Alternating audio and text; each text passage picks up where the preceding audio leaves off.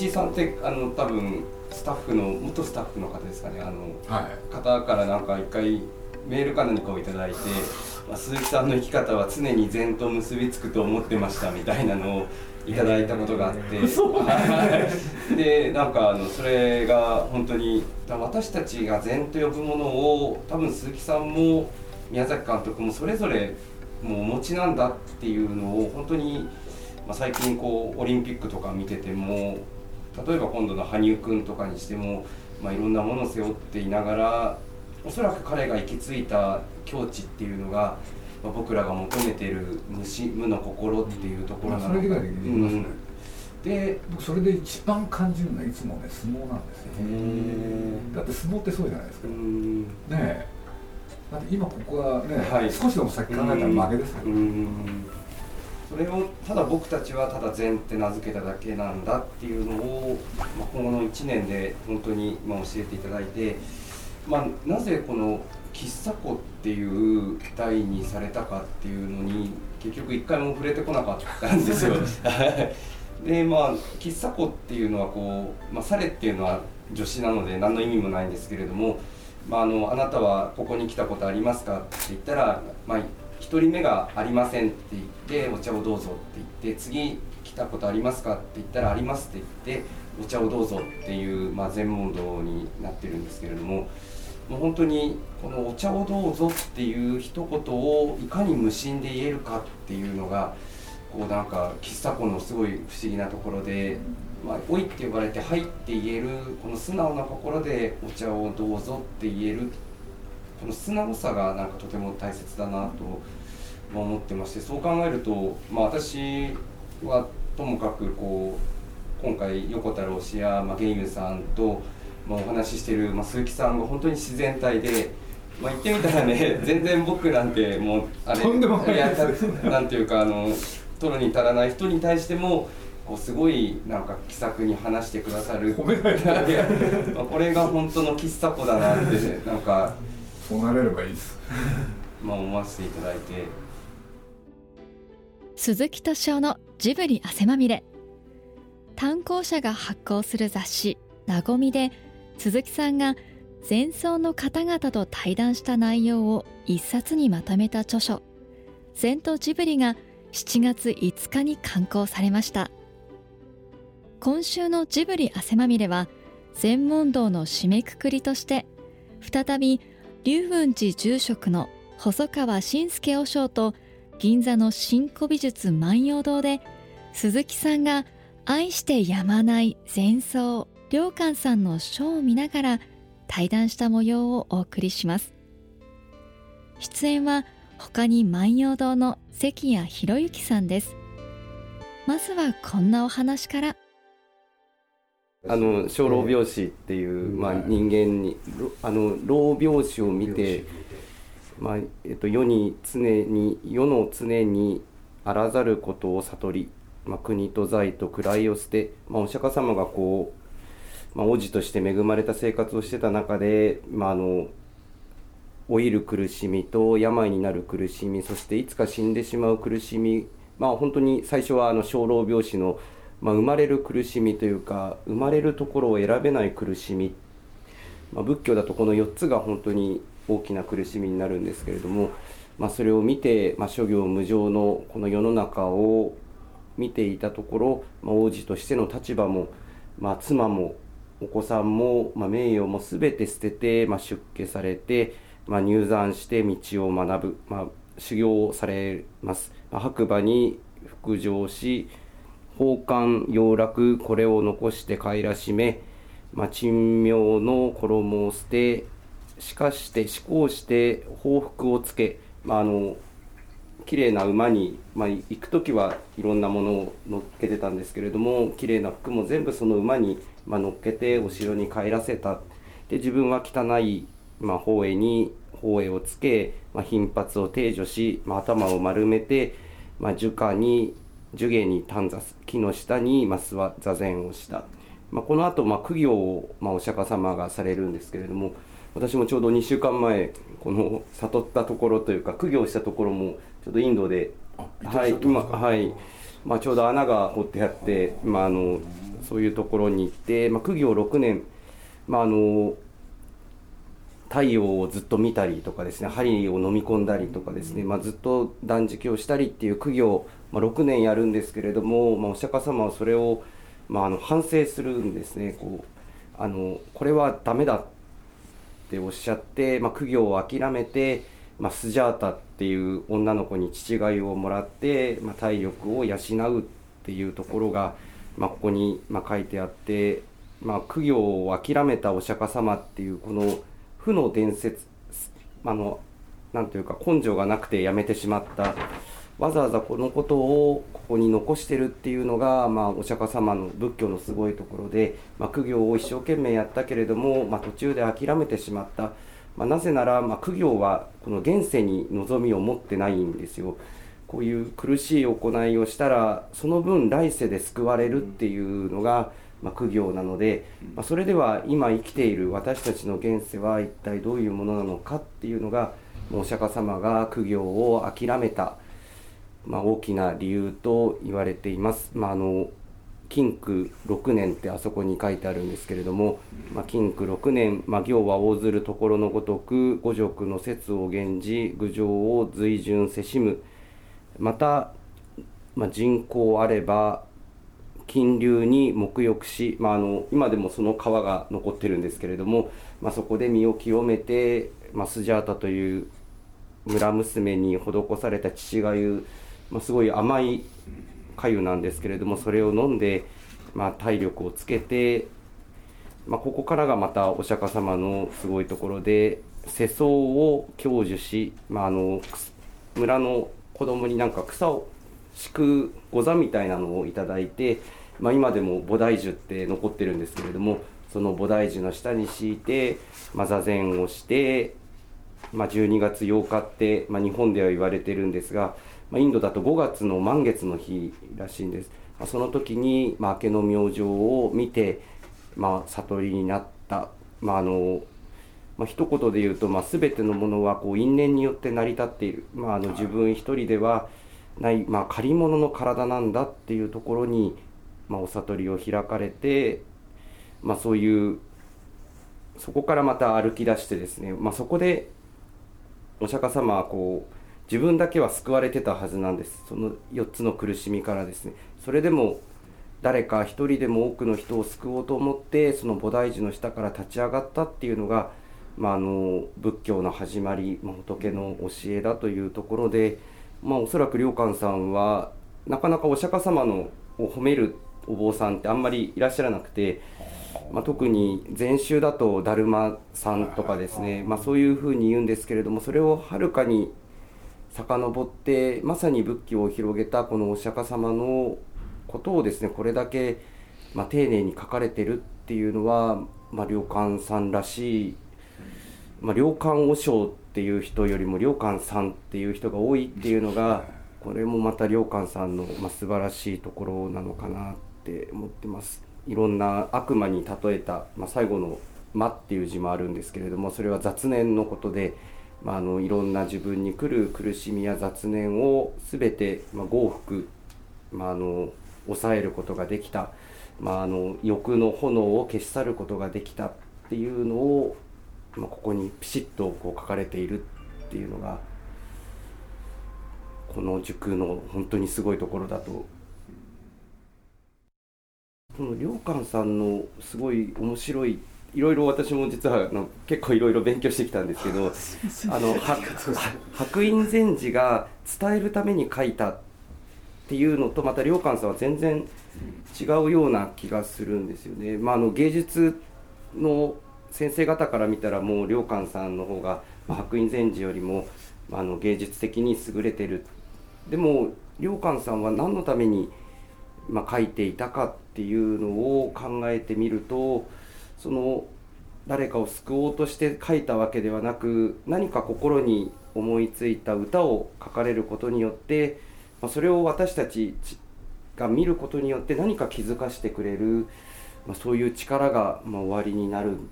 のかな。こう何のために書いた誰のために書いたっていうのが、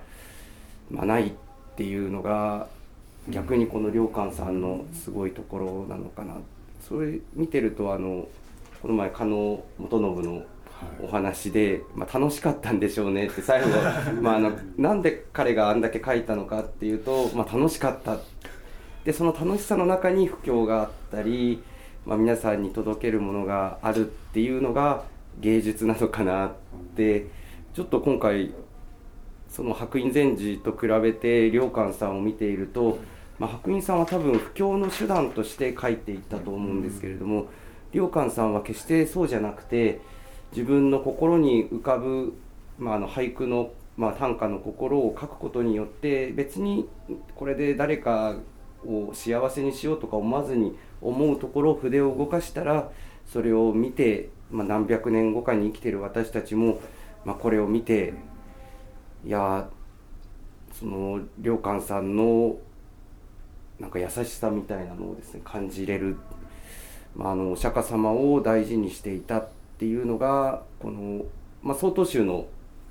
良寛さんは和尚さんで私たちは臨済宗なんですけれども、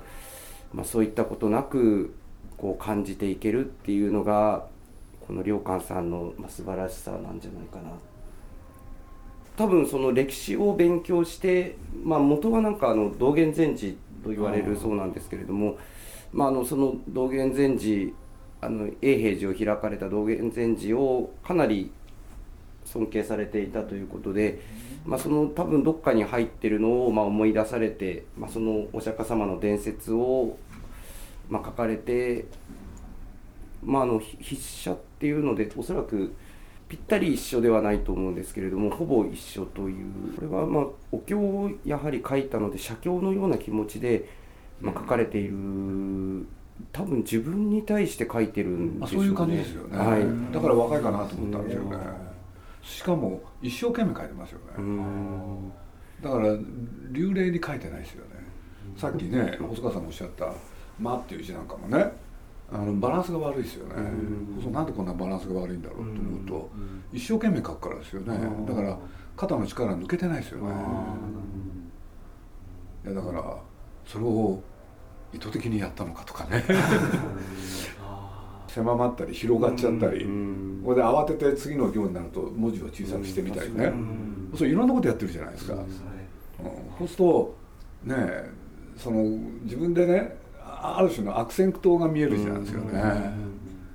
そうすると普通だとそういうのって若い時じゃないですか。でそこからこっちへ行くとねもうこれなまあいろんなこと言われてるかもしれないけれど明らかに楽しんでますよね、そうですね。脱字してもいいやっていう、そん。なの そんなもの運んでる感じ、まあ、だからある種のついつまですよね、ついつま合わせっていうのか。でもそれも含めてね、昔の江戸時代やその頃の和尚さんたちは写経する時に一字書いて参拝してっていうのをはい。大変ですね。はい。でそれだけ特にもしかすると尊敬するお釈迦様の、まあ、結教経っていう亡くなる時に出したお経を多分そのまま写してると思うんですけれども一字書いておそらくその参拝あのしてもう次に書いたり血を墨の中に入れたりするらしいんですよ。はい、血の曼荼羅とかですねになぞらえてかわからないんですけれども、まあ、写経する時には自分の血を入れて、まあ、一時一時書くごとに、まあ、あの席から離れて参拝して、まあ、お釈迦様への、まあ、尊敬の念を抱くというところで、まあ、今鈴木さんのお話聞いてたらもしかして一時書いたら参拝してっていうのをもしかしてやってたのかなとかゲド戦記をね、まあ、いろんないきさつがあって作ることになるんですけれど。あの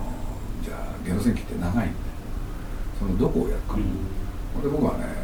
第3巻かなあれが一番ねあの今の時代にみんながピンとくる。と思ってこれで五六にねここをやろうよって。これでまあそこで一種の一応見てやって。で映画完成するんですけれどちょうど同じ頃僕本当に面白かったのはねルーカスっていう人が、今の「スター・ウォーズ」うん、これを見て僕は愕然とするんですよね。あれはそういうことは公言してませんけれど明らかにゲド戦記のその第三巻が原作。だって扱ってるテーマ同じなんだもん。でまあもともとね「スター・ウォーズ」って僕はゲド戦記との関係？ものすごい強い作品だと思うんですよ。でなきゃねダース・ベイダーがお父さんだったっていう設定。あれこそまさにねゲド戦記的なんですよ。そう必ずその両面だから宮崎っていうのはまあものを作っていく時にすごいそれが好きですよね。だからまあそこの彼を理解しておくとあの彼の映画がもっと楽しめるっていうかだから例えばトトロでもね彼はもう彼自身がねそういう部分を持ってるんですけれど例えばトトロみたいなの出てきたらそれは怖い実は、で怖いと同時にそうじゃない面もある、そうその2つの側面っていうのを常に意識して。だから彼がね大体機嫌がいい時は怖いんですよね。機嫌が悪い時はホッとするんですよ、その別のことも考えてるから、そのゲド戦記で最初にお父さんを殺したっていうのはなんかいろんな憶測も読んでますけどなんか五郎監督が宮崎監督を、まあ、超えるために、まあ、鈴木さんが殺しちゃったらみたいなことをよくご存知ですよ、ね、準備の勉強してるから。いやあれを見て本当びっくりして、まあ、最初になんでここでお父さんを殺すシーンが必要なのか、まあ、逃げる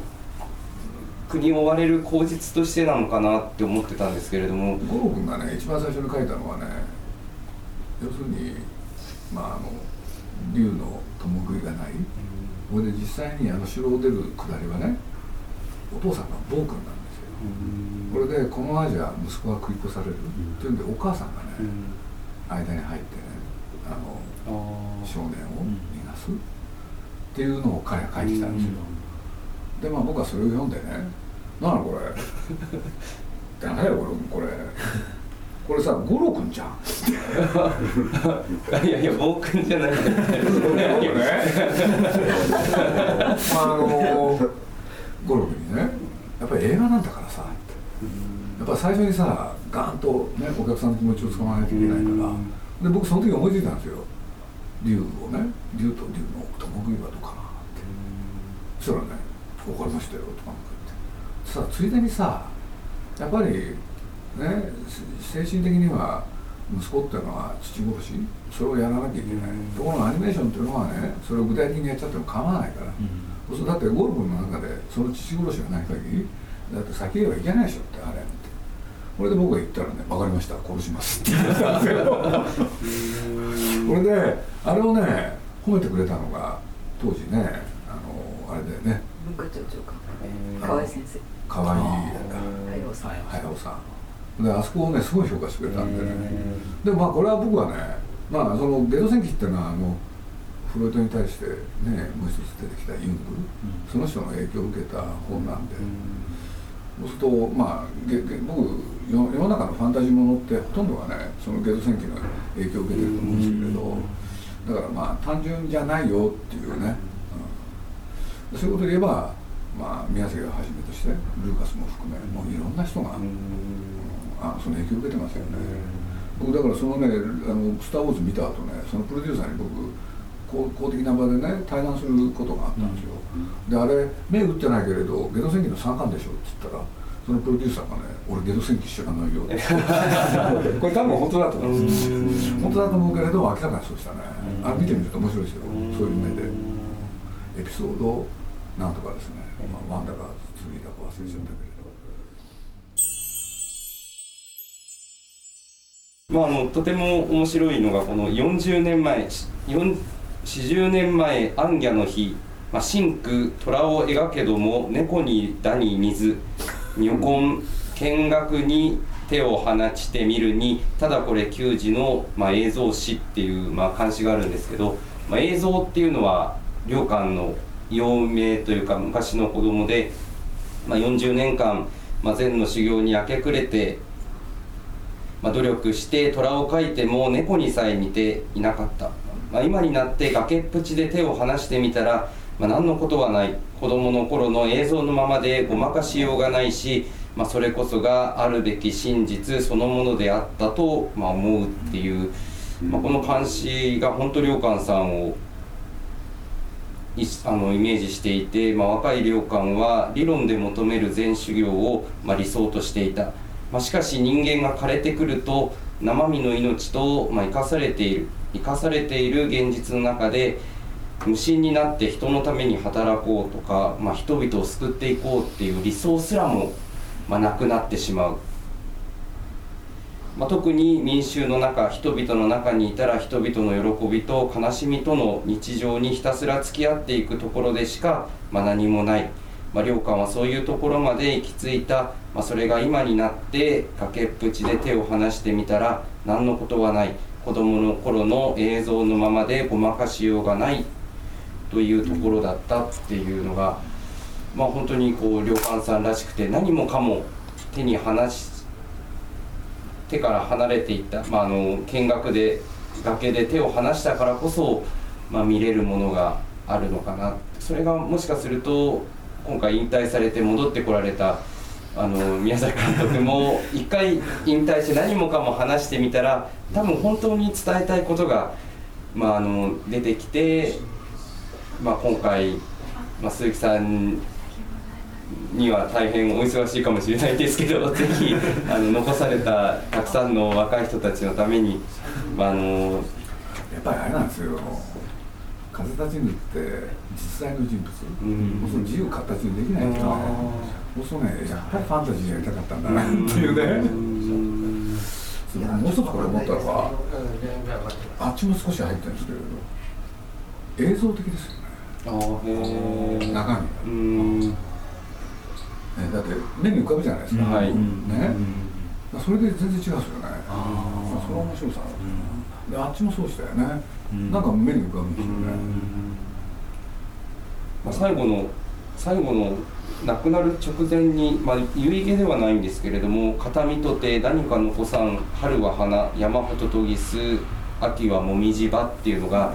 まあ、さんが最後遺言として、まあ、残した歌だと言われてまして、まあ、根性の別れに臨んで親しいあなたに形見を残したいが何を残したらよいでしょうか、まあ、残すとすれば、まあ、春は花夏は山のホトトギスであり秋はもみじ葉の美しい自然そのもの、まあ、これを私の命として残したいっていうのが、まあ、本当に最近あのレッドタートルでちょっとあのもう勉強させていただいてて、はい。まあ、本当自然っていうのが、まあ、特にこの前インド行って本当に思ったのがもう結局は自然の一部でしかないっていう、まあ、喫茶湖っていう前後の最後の終わりはあの茶道を始めた方にこう喫茶湖ってていう全問答を与えて、まあ、最後にその人が出した答えがまあ、柳は緑花はくれないっていう言葉を出して、まあ、あの一休禅師からこう印花をあのいただいたっていう言葉があるんですけれども、まあ、まさにもう人間としていろんなことを経験して勉強していく中でその自分の得る活動が終わって全てを手放した時に何が目の前にあるかっていうと、まあ、やはりこう柳は緑で、まあ、花はくれないっていうところで。それを実は一番表現したかったのがあのレッドタートルだったの本当になんか人間は自然の一部でしかないっていうのを、まあ、直感的にすごい分からせてくれる、作品だったのかなって思うんですけれども。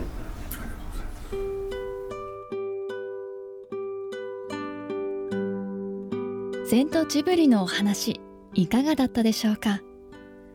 この本では細川信介和尚のほか作家で福十寺住職の玄遊宗久和尚臨済宗円覚地派館長の横田南霊和尚との対談も掲載されており鈴木さんとお三方の前奏が生き方のヒントを禅とジブリ作品をクロスさせて読み解きます。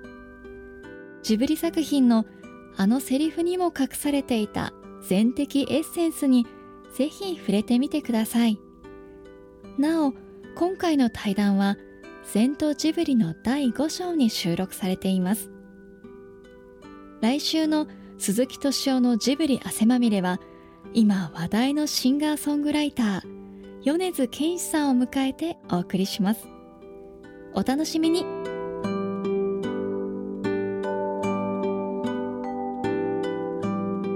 鈴木敏夫のジブリ汗まみれ。この番組はウォルト・ディズニー・スタジオ・ジャパン。ローソン。アサヒ飲料。日清製粉グループ。au ブルボンの提供でお送りしました。